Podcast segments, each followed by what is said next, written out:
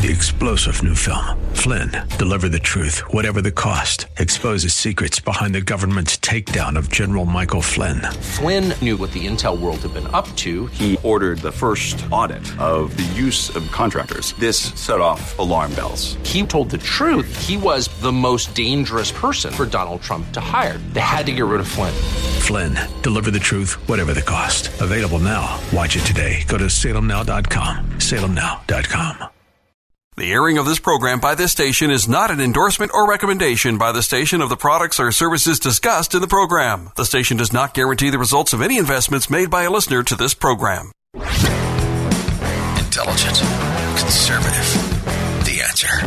Welcome to the Andrea Kaye Show. She's blonde, five foot two, and 102 pounds of dynamite in a dress. Here she is, Andrea Kaye. I'm so ready. Justin Hart in for Andrea this week, Monday through Friday. I'm so glad to be with you, and I'm glad to welcome our next guest. You can hear him right here on KCBQ, 2 p.m. every day. His show is Word on Wealth. He is also the founder of GQ Law, Gary Quackenbush. Gary, welcome to the program. Hey, thanks for having me on today, Justin. I appreciate it. How's Gary, it going? Oh, it's going great. I'm getting my sea legs here, and I'm so glad to uh, make you a regular part of my night here. So tell us, uh, what are you working on of late? What's at the top of your brain, and what do you have for our audience today? Well, Andrea usually has me share with the audience some of the stupid laws that come into play because she thinks it's pretty funny. Um, so I thought I would just, just kind of as our our starting joke, I would share a couple of things about that, and then I have some really serious topics to kind of go over really quickly. All right, that's kind of shooting But, fish um, in a barrel, but go ahead. Yeah, there's Yeah, there's plenty know, of them. Plenty of So- them. Yeah, that's it's crazy. So the thing um, that that I found that was really funny is you, there's these laws that you think, well, why is that on the books? Is that really a problem? And the one that I, that cracked me up was um, like in Fresno. Now, not necessarily in other towns. In Fresno, it's illegal to get drunk on a playground. So I think that's good because usually on a playground everybody's under 21. So I think it's good that Fresno's keeping our little kids from getting drunk on the uh, tilt whirl, whatever. Well, that's good. You know, Oh, they, man. they they padlocked my daughter's swing set and playground for, for a year and a half. I, I I'm not sure that's because they thought she was going to get drunk. I think it was something else in the news, if I remember. But keep going. This is great stuff. Absolutely. Well, then the other one was this is to help us all so that we can maintain our our um, weight and mental health, I guess, and that is in Massachusetts.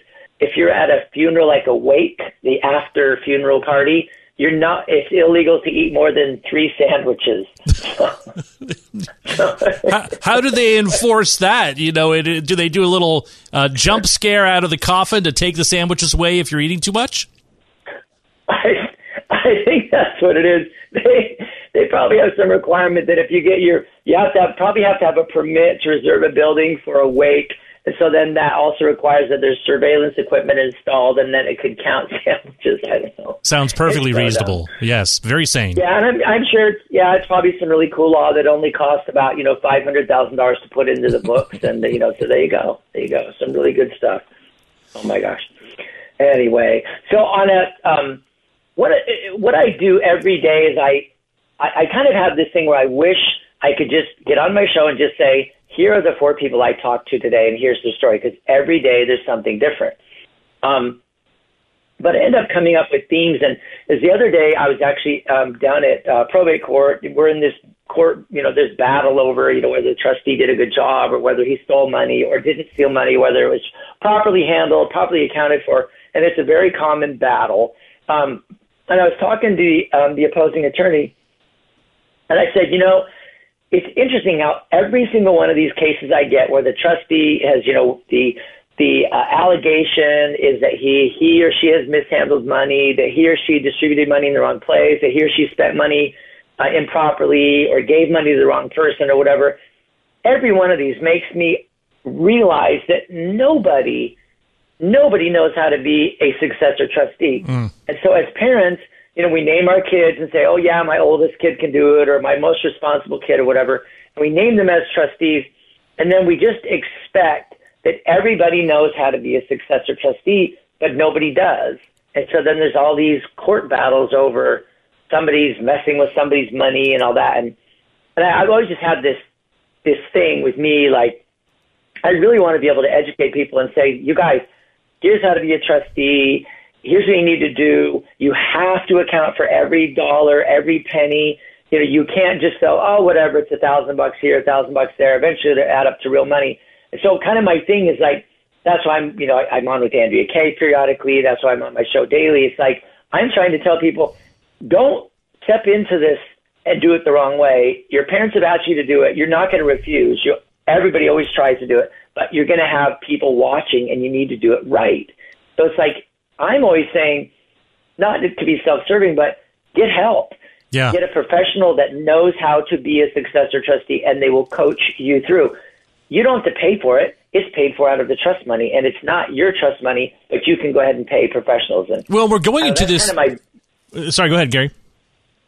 No, go ahead. No, I was saying we're going into this phase now where we're going to see the largest transfer of wealth in probably the history of world from a generational perspective.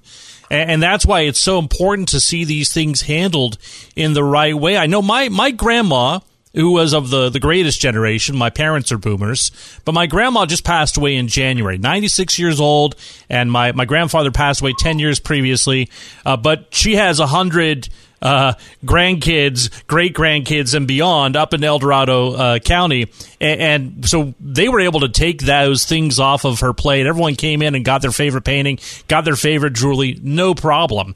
I mean, how do people handle the most difficult thing, which is sort of getting rid of mom's place?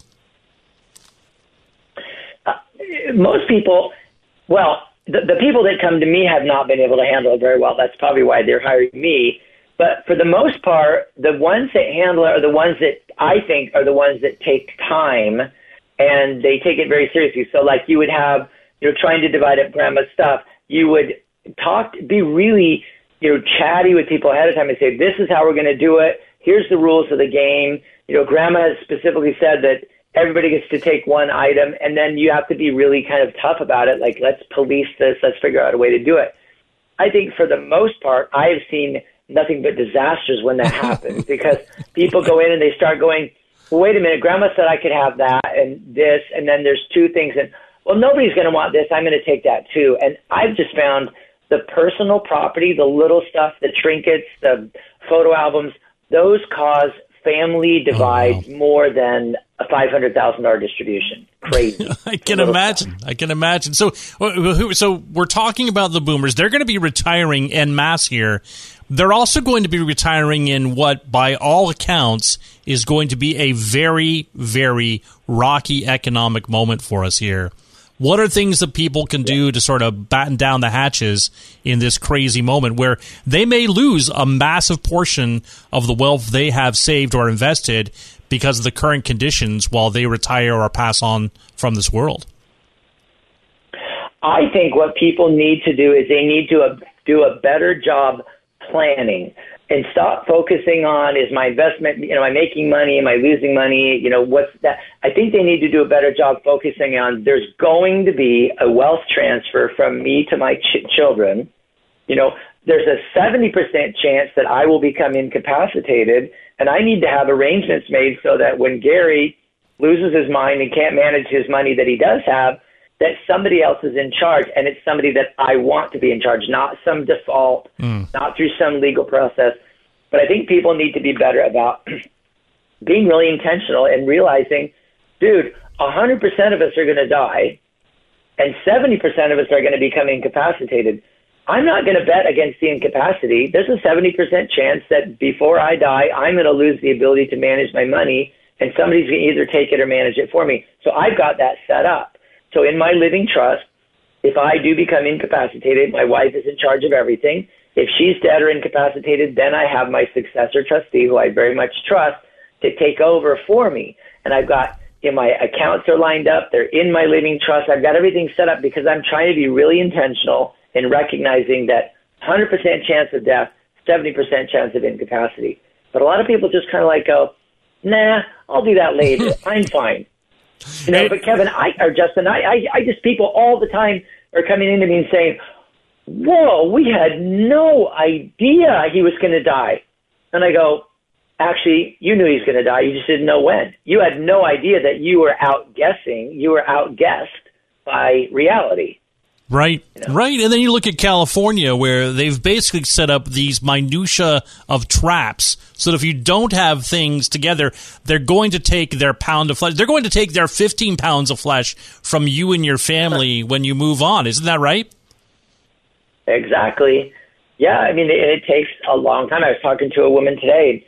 I said, "Yeah, you know, you need to go through the probate process. It's probably going to be about a year and a half to two years." And I thought she was going to fall over I said, yeah, that's fast. Fast? I said, yeah, you're not going to touch anything for another year and a half because it's going through probate. She goes, that's unbelievable. So I went through the process and I went, it's probably closer to two years.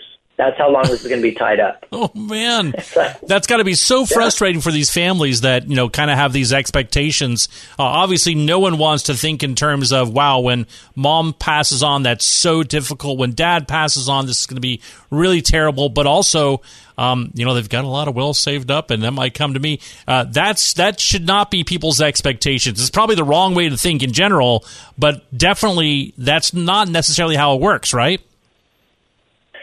The thing is, it, it is people's expectation. Children expect that when they their parents die, they get money, and they know when their parents are getting older, and they kind of are like, you know, I mean, this isn't to be gross, you know, to be like crass, but they're kind of going, well, interesting because dad's getting up there and he's got a lot of money. If I can hang in there for a couple more years, everything's going to be okay, you know. And then as it gets really bad I mean, admittedly, people are thinking, well, you know, Dad's not going to be around a whole lot longer, and I know he's in, passing his investments on to me. I think I can hang in there that long. And I know that seems irresponsible, but it's just reality. And then Dad passes away, and it goes through probate, and the attorney's going, well, oh, by the way, you won't see this money for at least two years. you know, people just like go, well, wait, wait. If my dad died, I have my money. I can make it. I can pay off my credit cards, and I can move forward. No, two more years, buddy. So there's no way I can wow. there's, there's no way I can get you know the, the, the folks on a plane send them to to Vegas get them up maybe to Truckee or on the other side uh, over by uh, uh, on the Nevada side of the lake. That's that's not going to do it is it? It's it's got to be all in writing. Everything's got to be buttoned up beforehand right? Got to be buttoned up especially in California. California does a bad job with people's property after they die. What a crazy yeah. scene. Well what what what can people do to sort of hedge against uh, the coming deluge of uh, yield curve inversions and China not bailing us out and uh, your money basically being worth about 30% less than what you think? What what can people do to sort of ward against the, the coming tidal wave that I think is coming? I think people need to stop playing roulette on their own and they need to hire you know, get a professional, you know, a fiduciary financial advisor that knows what they're doing that can look into that stuff and say, hey, this is where we got to be. We got to be careful. I just think some people are just playing, you know, kind of roulette with their money, thinking that things are all, you know, they've got it in the right place. But people need to hire good professionals. They need to shop for and hire a good professional that's going to help them manage their money. That's the only way to get better. All right. Really well, that's fantastic, right. Gary. Uh, any any other sort of big words of wisdom you want to pass to our crew here? What are you uh, What are you seeing out there that's maybe an opportunity for people here in the San Diego area, rather than sort of the flip side of uh, yeah, this is going to pot? Are there opportunities that you see that locally we could take advantage of here? Well, you know, the, my expertise is result is, is basically distributing people's money after they die. I actually have a real estate professional with me on my show on Wednesdays, and he his name is Ken Pecos, and he he really gets into that stuff. Like, what are the opportunities? And I'm always surprised when I say, Ken, here's a scenario. Uh, somebody inherits a hundred thousand dollars. What's the best thing to do with it? What kind of real estate can they afford? And I'm really surprised at what deals he talks about. I mean, real estate has always been good in California. It's been good my whole life. You know, I've seen for 60 plus years that real estate over time goes up the you know the market goes all over the place, the real estate goes up. So I think a lot of times you look and see maybe that's the way to go, and maybe you know maybe you can kind of um, ride the wave if if real estate goes up and down. So, but you know that's that's probably not my area of expertise. Mine is be prepared. It's going to happen. You're going to be you're going to pass away. You need to get your stuff in order. Don't make it worse for your kids or your heirs, or for you during incapacity, get your stuff in order. Oh, fantastic. Well, Gary, thanks for uh, joining with us. Any parting words of thoughts? Where can people find you? What can they uh, do to get in contact with you for this crazy moment? And uh, as we see this wave of boomers setting for retirement and the great beyond into a greater life, we hope, what, where can people find you in, uh, online here or, or otherwise? So, what are the, the phone number is 855 500 Trust. 855 500 Trust. And then my website is gqlaw.com. Fantastic. Gary, thanks for joining Thank us. you. Great to meet you. I hope to catch you online. Nice to meet you too. Okay, terrific. Absolutely. Gary Quackenbush, Okay, take care. Thank you. Have a good This is Justin and for Andrea. See you on the other side of the break. Airing of this program by this station is not an endorsement or recommendation by the station of the products or services discussed in the program. The station does not guarantee the results of any investments made by a listener to this program. AK, Dynamite and Address, or just Andrea Kaye. Whatever you call her, don't call her fake news. It's the Andrea Kaye Show on The Answer San Diego.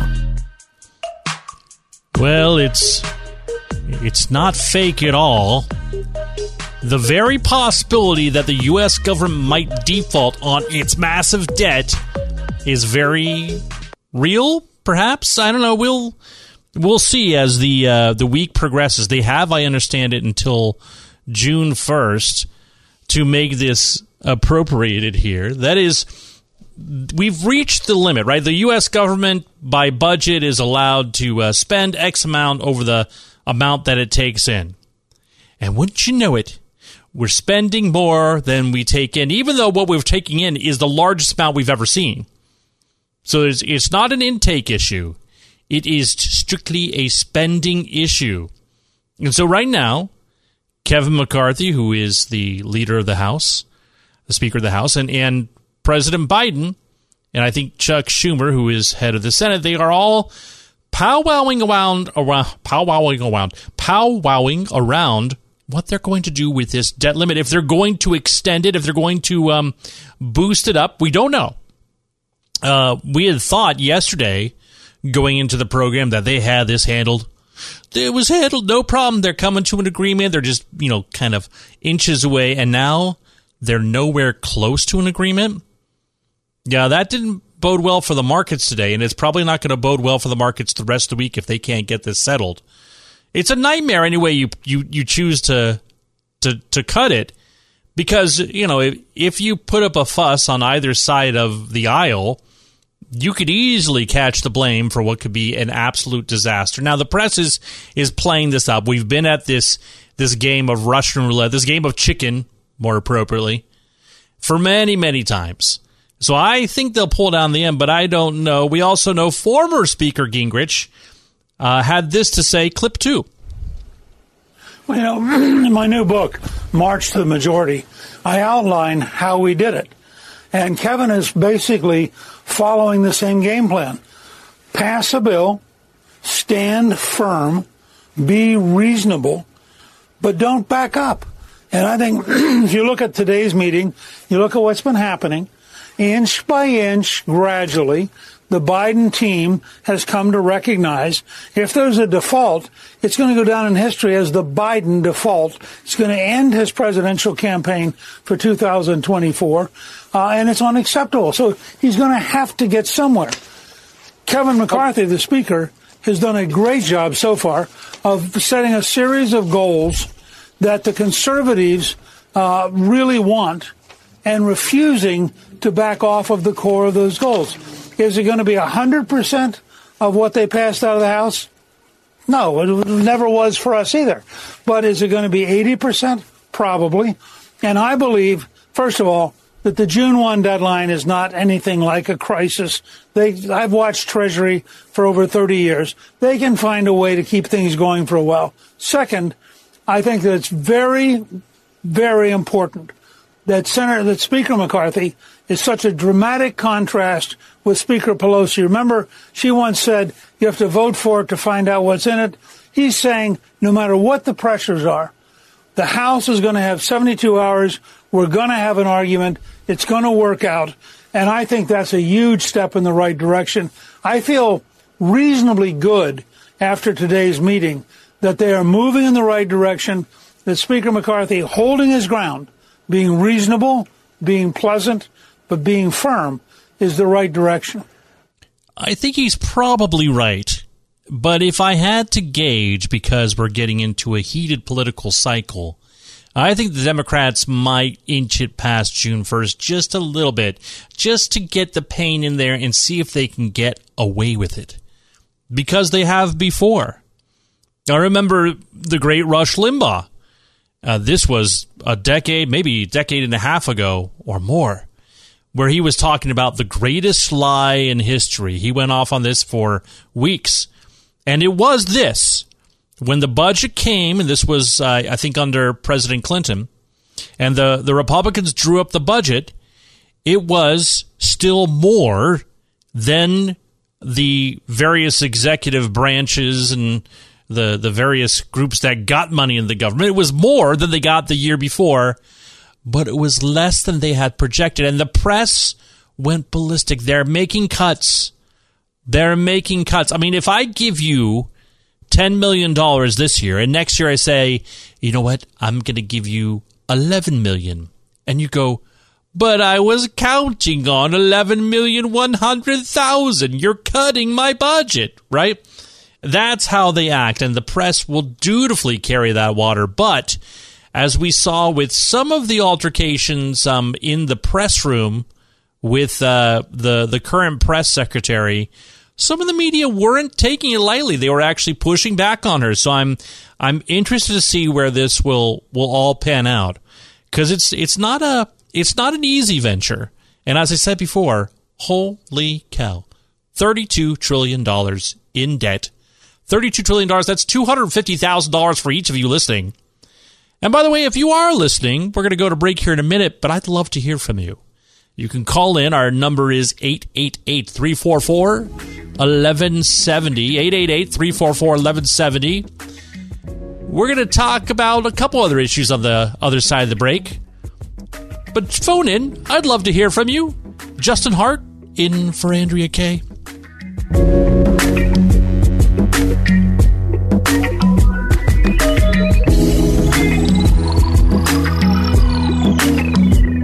Andrea Kaye, telling you like it is, all while eating a donut. The Andrea Kaye Show on The Answer San Diego.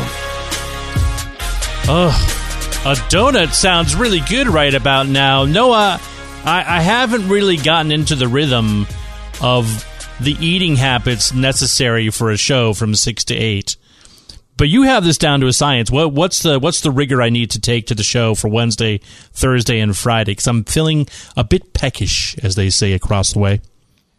Andrea normally actually gets hungry right about now, so mm. she realizes that she's uh, d- done too much prep for the show, hasn't eaten, and then uh, after the show, just drives to drives through some place that's got some really yummy food. Right now, now some of the places across the way at UTC are open, but then you got to park in there and go get it. Now, uh, and the drive-through, it's far and few between here. But I, yeah, I guess I got to think about you know my routine now because I'm going on Wednesday, Thursday, Friday, and so uh, I, as I'm as I'm getting to the end of the program, I notice I would eat about five myself. Yeah. That, that's what I tend to do because otherwise, if I don't, I end up like Andrea mid-show, and I'm like, "Gosh, I'm famished." Yeah, yeah. All right, well, that's good advice now. Now, other good advice here is to have a lot of kids. I really well, you've done that. Oh, yeah, I have. I have. I've got. I've got eight kids to my name, and uh, yeah, that that's something. It's it's kind of exciting. I, I, I like I like a lot of kids, uh, and, and you know the thing is, we're running out of elephants. We're running out of polar bears. You hear about all the endangered animals, but the one thing we really are endangered about I'll tell you right now, it is people. Now, when I had my my my latest swath of kids, I, they come in waves. I've got I've got kids that are 27, 25, and 20. Then I have two step kids who are uh, 20 and, and 14.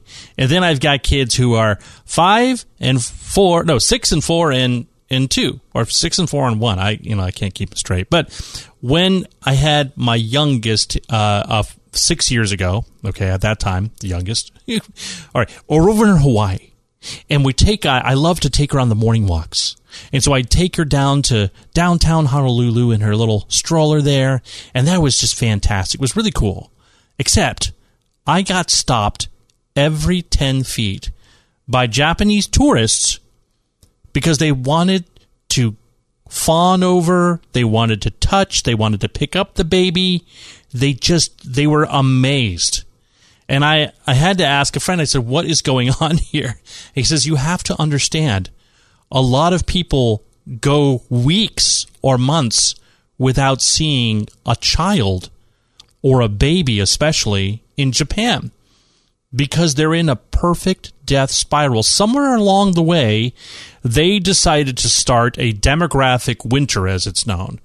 That is to say, that uh, this is what demographers say. They call it the lowest low. That is to say, if a society has 1.3 children on average, uh, that's the fertility rate per you know female that's in the range that can have babies. 1.3 children per female then that's the point of no return. What you want is you want 2.1 because you're obviously replacing the female and you're replacing the male. Don't get into that.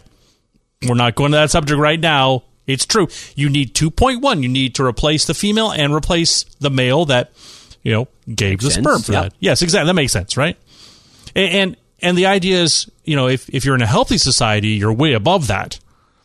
Now, you, you, you often think, why does the world speak the language of a small set of islands off the northeast coast of, of Europe, right?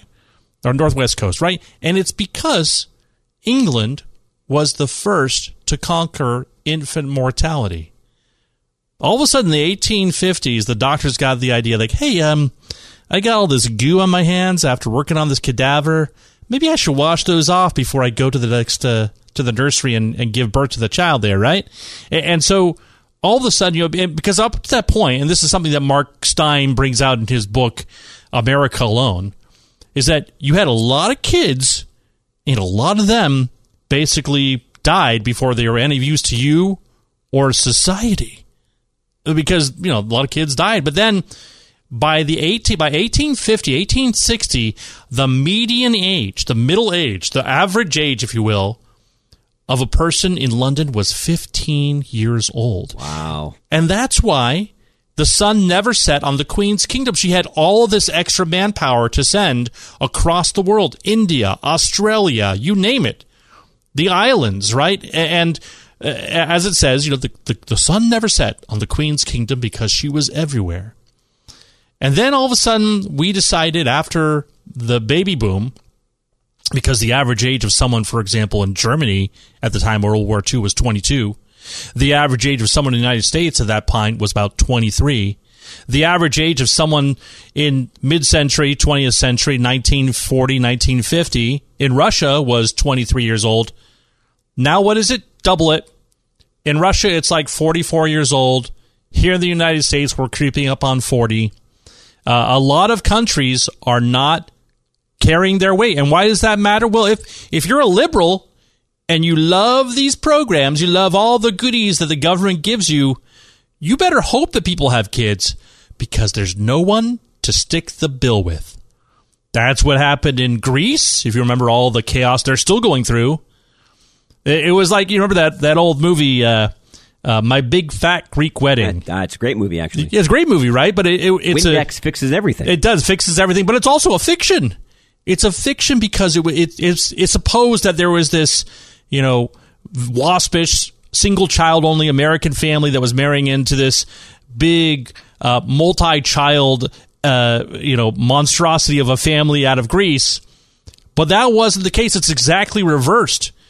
Greece is absolutely in free fall. Their fertility rate is like 1.3, 1.2. They have no kids to stick the bill with.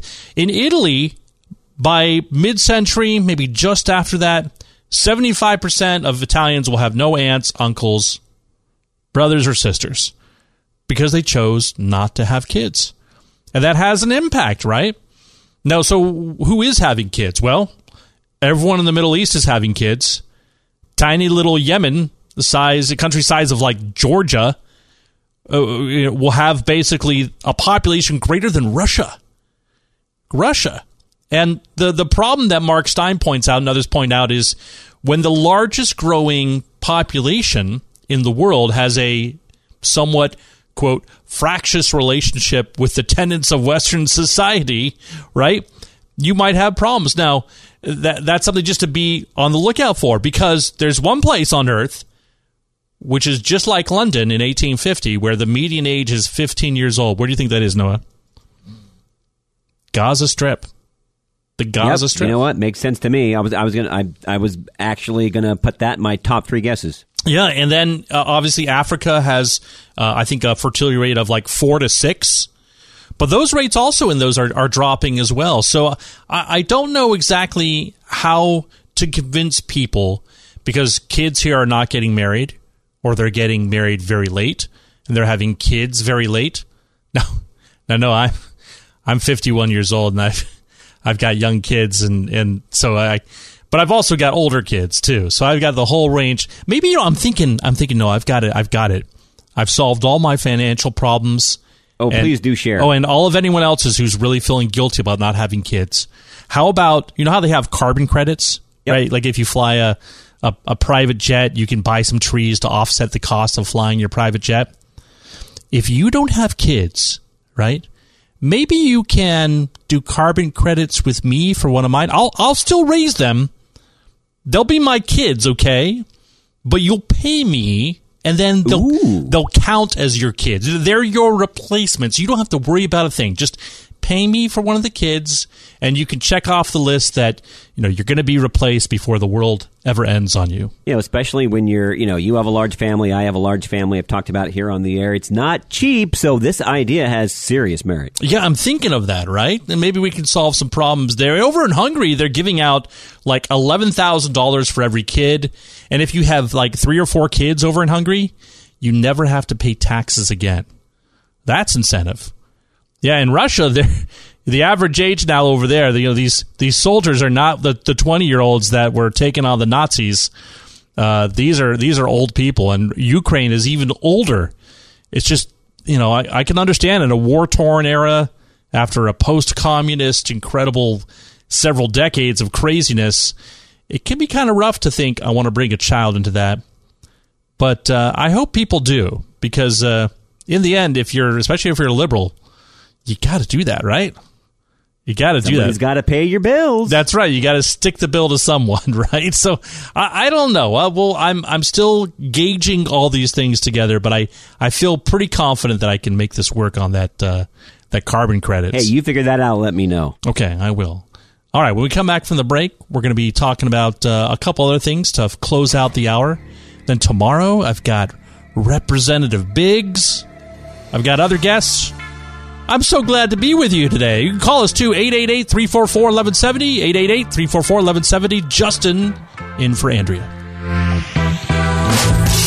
Andrea Kaye, bringing the world a much needed reality check. You're listening to The Andrea Kaye Show on The Answer San Diego. A reality check is always good. Noah, you know how many things are racist these days? You, you, you can step I mean, just on about everything is. Yeah, right. I mean, you you you you turn the corner, and uh, if you look sideways the wrong way, you could be racist or something, right? I mean, there's there's so many examples out there. Uh, recently, the most recent one I had was uh, back in October. The uh, Biden administration talked about mandating uh, different legroom stats for airplanes because they said um, if you don't, that's racist, right? So, so uh, legroom, less legroom is racist on planes.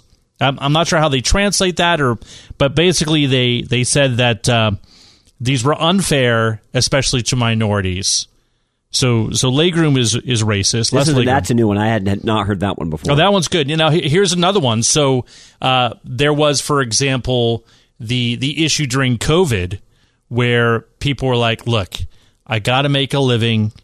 The government isn't throwing me free money anymore. Yeah, I might be sick, but I got to get to work." And uh, you know, we, well, a lot of us were pushing to say, "Hey, can we get back to some some semblance of normality on this thing. And of course, they would say two things. One, wanting to put kids back in school is white supremacy and it's racist. That was the tweet out from a teachers union in Chicago. They they said it was bigoted and racist. They also said they also said that um, having people work while sick is racist or something. But you remember that that game?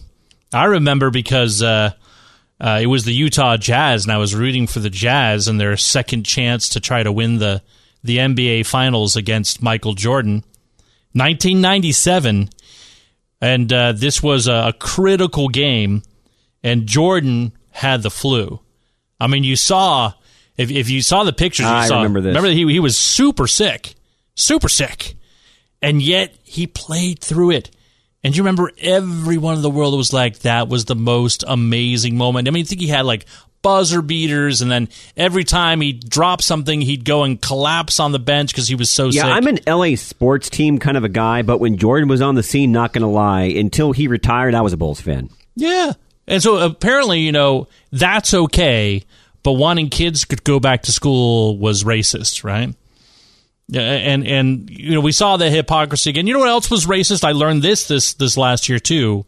Uh, working out, working out is is racist. Uh, there was an article in MSNBC that uh, it's really a, a far right obsession with fitness, and that it's taking over the world, and that's that's racist. And of course they they tied that back to the Nazis who liked to work out and were physically fit, right?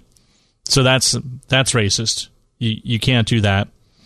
Uh, all sorts of things. Um, uh, they also said vaccine hesitancy. If you're hesitant about the vaccine, that's racist.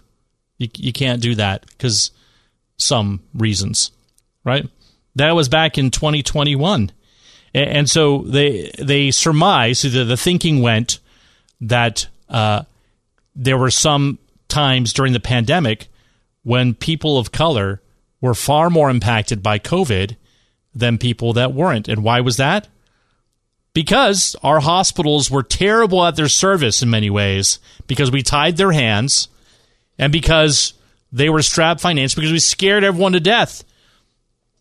In fact, we had so many. Uh, this is a great Scrabble word. Everyone, write it down.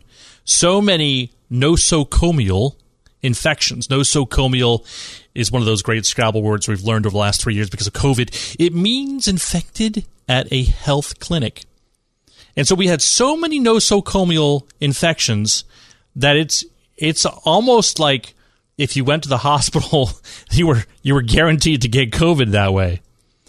The, all sorts of things. Uh, President Biden, way back before he was president, was in the Senate, and he was talking about how the filibuster itself is is racist, that it eviscerates minority rights. This is back in 2005, and of course, you know he was then rooting on the the the uh, the filibusters that he saw under his administration, but everything else, everything else was was racist.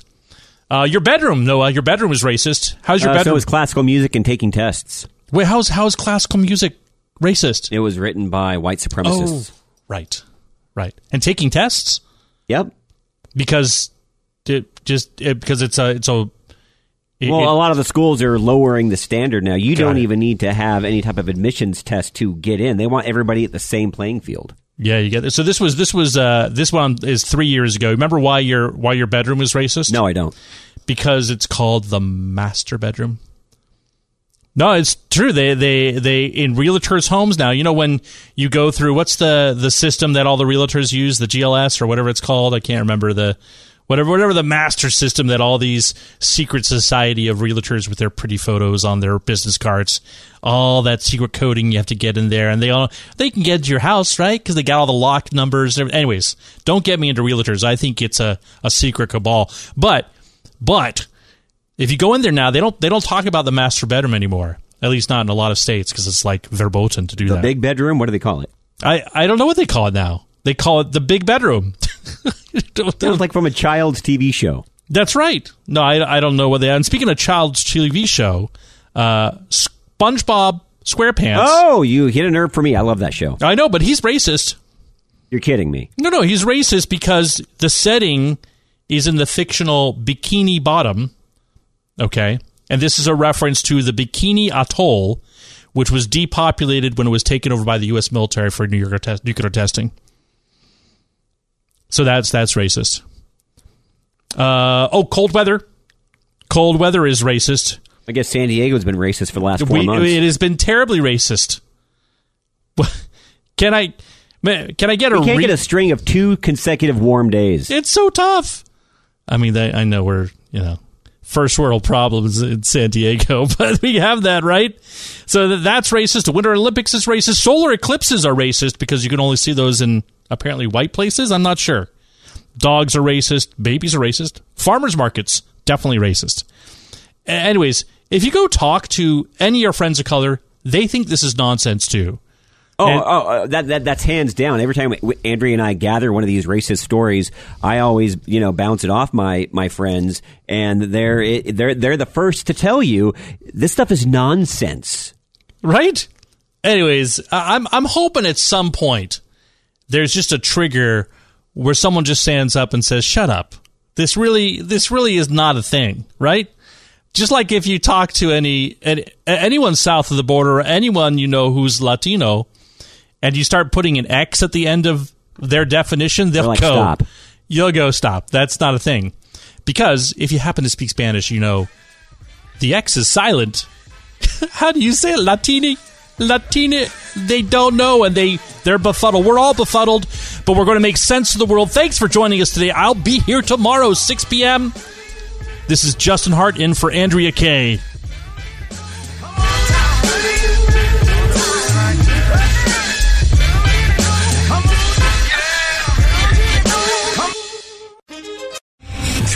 General Michael J. Flynn, head of the Pentagon Intelligence Agency, knew all the government's dirty secrets. He was one of the most respected generals in the military. Flynn knew what the intel world had been up to. He understood its funding. He ordered the first audit of the use of contractors. This set off alarm bells. The explosive new documentary, Flynn, Deliver the Truth, Whatever the Cost, uncovers the facts behind this scandal. Flynn told the truth. He was the most dangerous person for Donald Trump to hire. I find out the worst enemy that I'm going to face in my life is right here in America. They took my assessment and they wanted me to change it. And I was like, I'm not changing it. They had to get rid of Flynn. With in depth interviews, archival footage, and never before seen personal records of the man behind the headlines. I just felt like I was drowning. Flynn, Deliver the Truth, Whatever the Cost. Available now. Watch it today. Go to salemnow.com. Salemnow.com.